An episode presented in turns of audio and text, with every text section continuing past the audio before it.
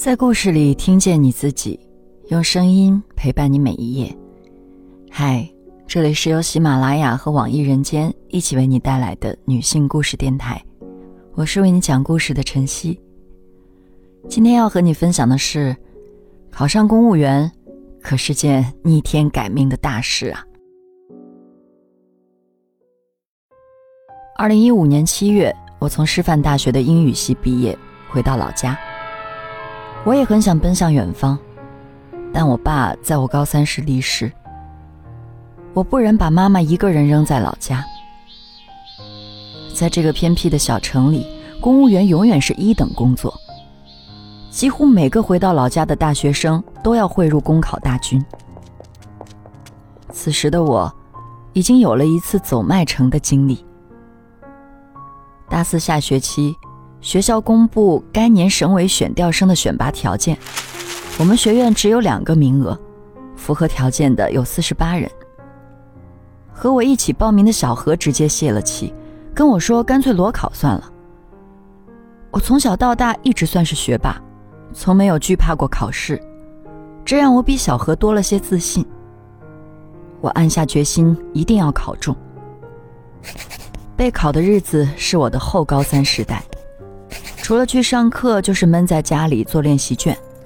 我妈一回家就屏声静气，生怕打扰我，费尽心思给我做营养餐。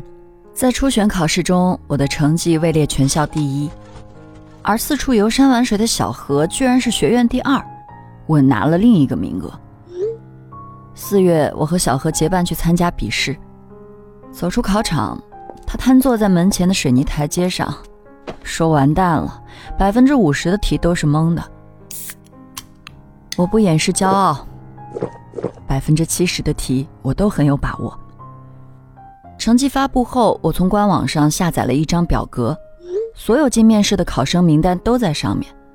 我从头看到尾，并没有自己的名字。再仔细寻找，还是没有。反反复复十来遍后，我瘫坐在椅子上，完全不知道怎么回事。我妈安慰我说：“这才是我第一次参加考试，别的都是考五六次才成功的，一次不顺怎么就完了？不是能考到三十五岁吗？”我知道我自己付出了多少，根本没有力气再来一次。一路学霸的我真承受不了这么大的挫折。冷静了一会儿，我又翻了一遍面试名单，发现小何的名字在上面。他考上了。他唯一能算作练习的两张试卷，就是学校组织的那两场考试，而我练习的卷子恐怕比大学四年做过的习题都要多。是造化弄人，还是小何天资过人？我百思不得其解。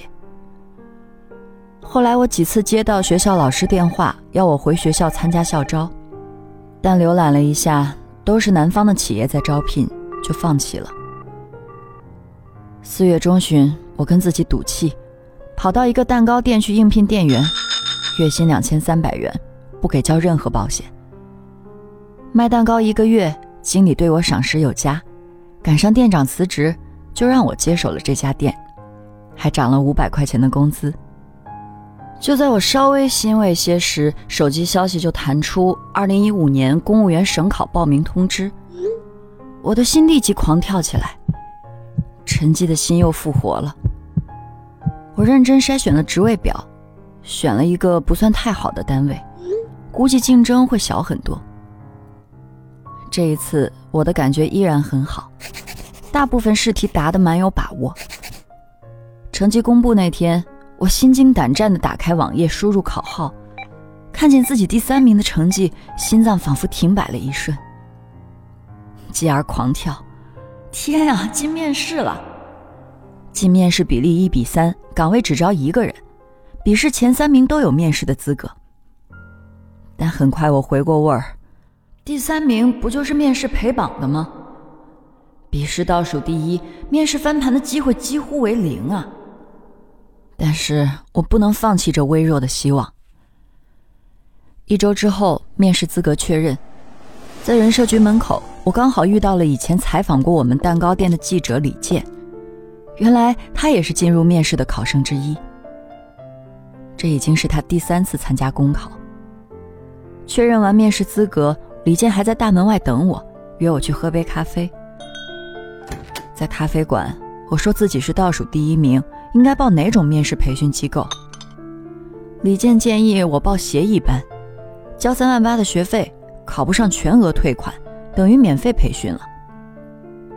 我犹豫了两天，最终听从了他的建议，交了三万八的学费，和李健上了同一个培训班。小班九个人，像我和李健这样的倒数第一占了四个，第二名的五个，所以老师把我们班称为反超班。我们上课、吃饭、睡觉全在一家三星级宾馆里，理论加实战轮番轰炸，天天演练到凌晨两点，早上八点又要准时坐在课堂里。李健很快鹤立鸡群，每次模拟面试都让全班师生佩服得五体投地。他对我也是百般呵护，司马昭之心，路人皆知。我也喜欢上了这个才华横溢的男生。封闭培训结束那天，九个人聚餐庆祝解放，也祝福彼此面试顺利。面试结束后，我们九个人中只有两个人如愿以偿。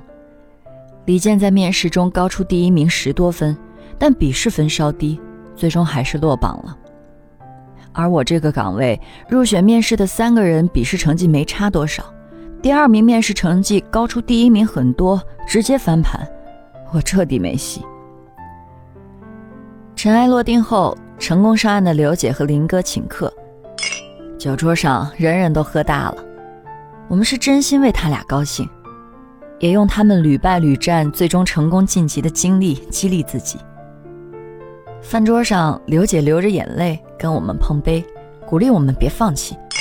所有打不败我们的苦难，最终都会变成财富。李健为了活跃气氛，举杯笑着说。虽然考试失败了，但起码在这个班里收获了学识和经验，收获了友谊。这时他瞥了我一眼，像下定了很大的决心，继续补充说：“还有爱情。”大家一片欢呼声，纷纷为友谊和爱情碰杯。二零一五年下半年的国考，再次经历了艰苦卓绝的学习后，报考统计局的李健以笔试第二进入面试。我却直接被淘汰，我崩溃到嚎啕大哭。我妈心疼的劝我不要考了，我咬牙切齿的说非考不可。我妈知道我争强好胜，不再相劝，却悄悄去找算命先生算了一卦，回来跟我说，李健要是这次考上了，我俩就成不了。大仙儿说了，我将来要嫁的人是穿制服的。我嘲笑我妈迷信，也没跟李健提起这茬。结果李健再次名落孙山。我心想，如果算卦灵验，我真要嫁给穿制服的，这个结果不就说明我俩有缘吗？但是，算卦真的准吗？二零一六年四月的省考，李健报考了市检察院，检察官可是穿制服的呀。我心想，他一定能考上。笔试结束，李健第一，我第二，我们俩激动的抱在一起欢呼，以为胜利在望。结果，李健面试居然被第二名反超，而我根本没有反超的运气。我们又双双败北，我心灰意冷，蛋糕店也管得不用心。老板见我们店里营业额下降，开始在巡查的时候摆臭脸。同事也嘲笑我心比天高，命比纸薄。一气之下，我辞职了。只是我这样穷人家的孩子，还得找工作养活自己。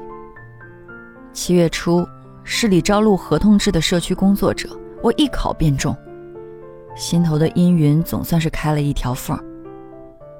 李健此时在报社也是备受领导器重，总编一再承诺将来事业编招考时会优先录用他。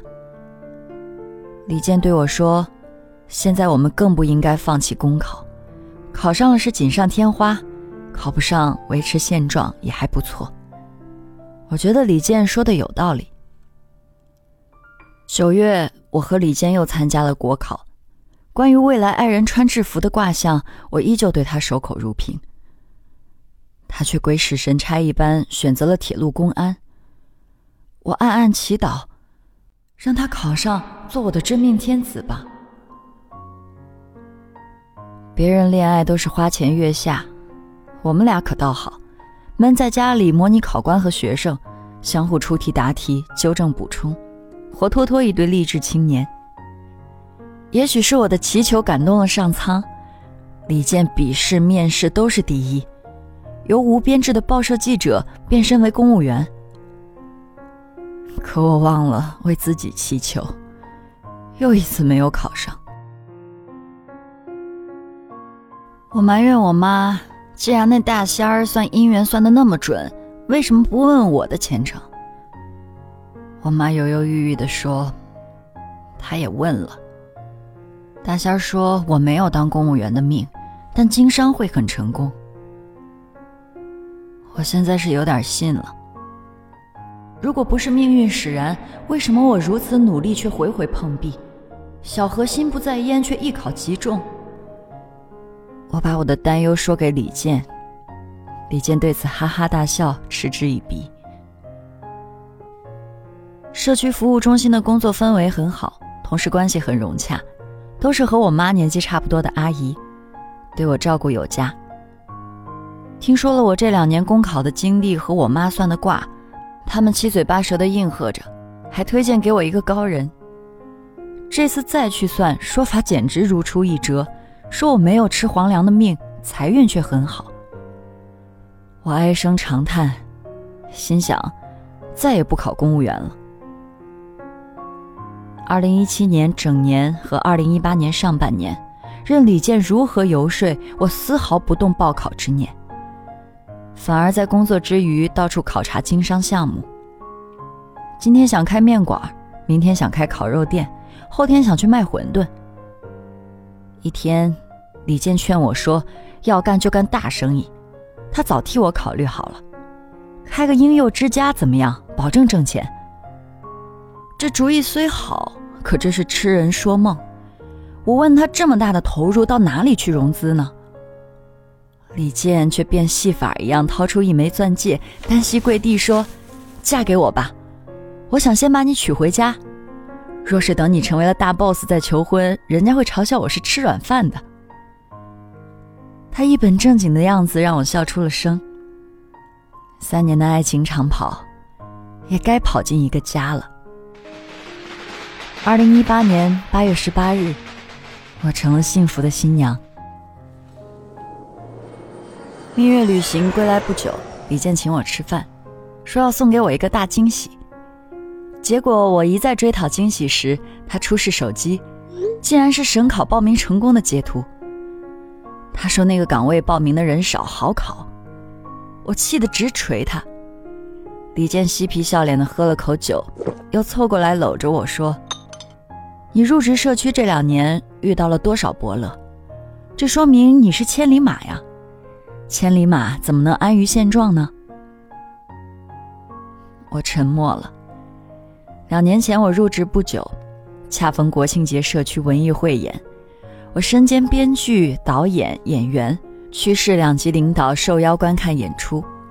演出结束后，他们对我赞不绝口。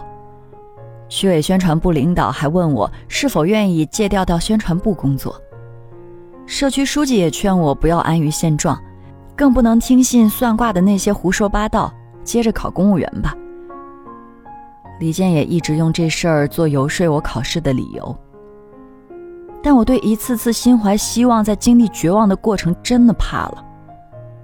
李健这次却一定要赶鸭子上架，他左哄右劝。说我该干啥干啥，到日子就去裸考一次就行。就这样，我去考了，我没报班，也没正经复习，当然也没任何压力，只想给李健证明，我真没这吃皇粮的命，要他死了这条心，别老拿公考来烦我。结果行测和申论，我的成绩同岗第一名，简直令人不敢相信。放下了分数上的担忧。我的心依然被吊在喉咙口，越是临近面试，越是紧张。我和李健想好了一切意外的应对措施，甚至连面试前夜的安眠药都准备好了。李健还带我去医院做了心理疏导。面试是七月十三号、十四号两天，我抽到的是十四号。十三号那天，我妈神经兮兮地问我：“看清楚准考证了，是明天考试，确定不是今天啊？”李健一声长叹，说：“他真想去砸了那个大仙儿的招牌。”这一次，我成功上岸了。成绩公示的第二天，之前相中我的宣传部领导就打来了电话，说：“先来宣传部上班吧，公务员入职后再办借调手续。”为庆祝我被政府留用，李健请我看新上映的动画片《哪吒之魔童降世》。